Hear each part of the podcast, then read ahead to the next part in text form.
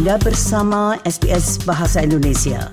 Dapatkan lebih banyak lagi cerita bagus di sbs.com.au garis miring Indonesia.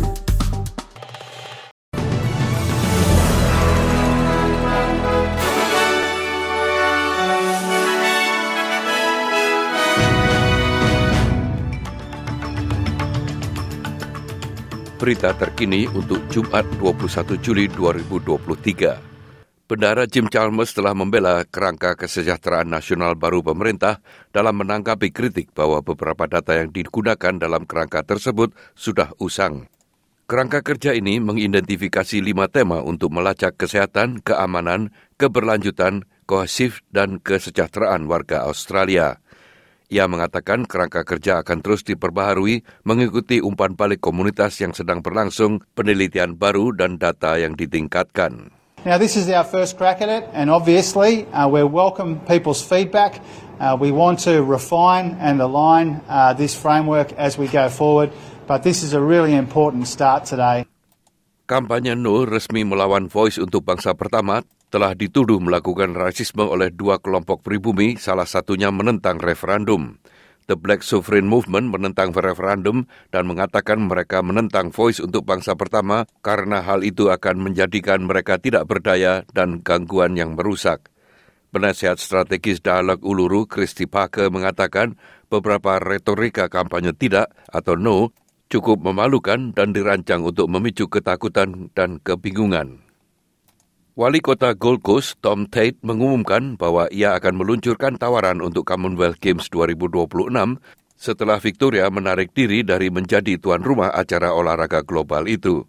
Namun tawaran itu bergantung pada pendanaan federal dan Gold Coast akan menghadapi rintangan pertama dengan pemerintahan Albanisi mungkin tidak akan mendukungnya secara finansial. Menteri Kabinet Federal Jason Clare mengatakan kepada Channel 7 program Sunrise bahwa langkah itu sangat tidak mungkin karena fokus pemerintah adalah pada Olimpiade Brisbane tahun 2032. You know, I can imagine a Commonwealth Games would be uh, pretty great in the Gold Coast, and certainly the weather would be warmer than Melbourne.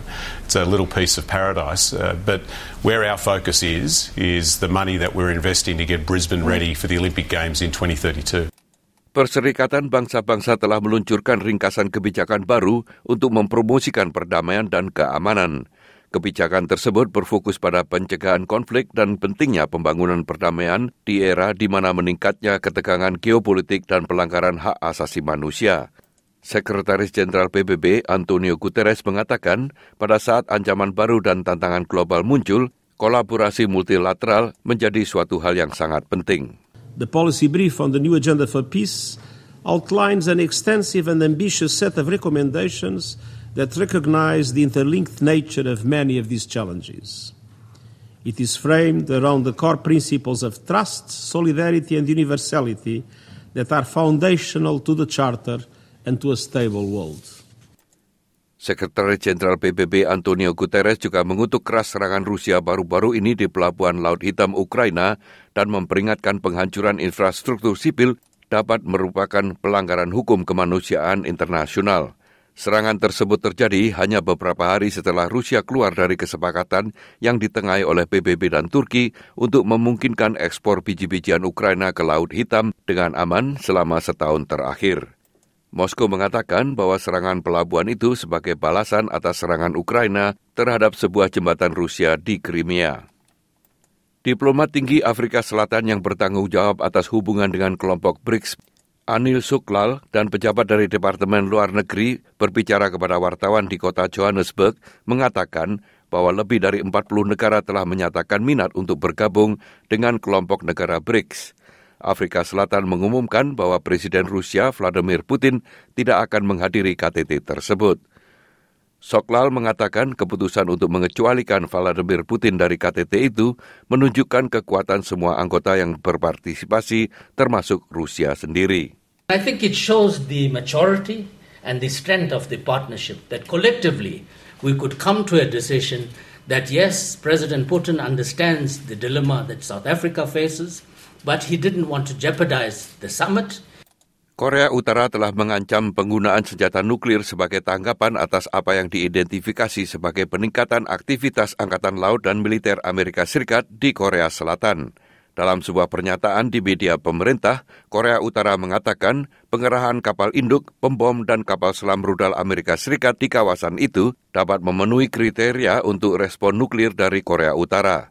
Namun perwakilan khusus Amerika Serikat untuk Korea Utara, Sung Kim, membantah bahwa kehadiran Amerika Serikat di wilayah tersebut berkontribusi pada ketegangan. Just last week, the DPRK again called for the U.S. to withdraw our so-called hostile policy. As we have stated repeatedly, we harbor no hostile intent, have made goodwill attempts to demonstrate to the DPRK that we are willing and ready to sit down at the negotiating table to work through our differences. Sukai, berbagi, komentar. Ikuti SBS program Bahasa Indonesia di Facebook.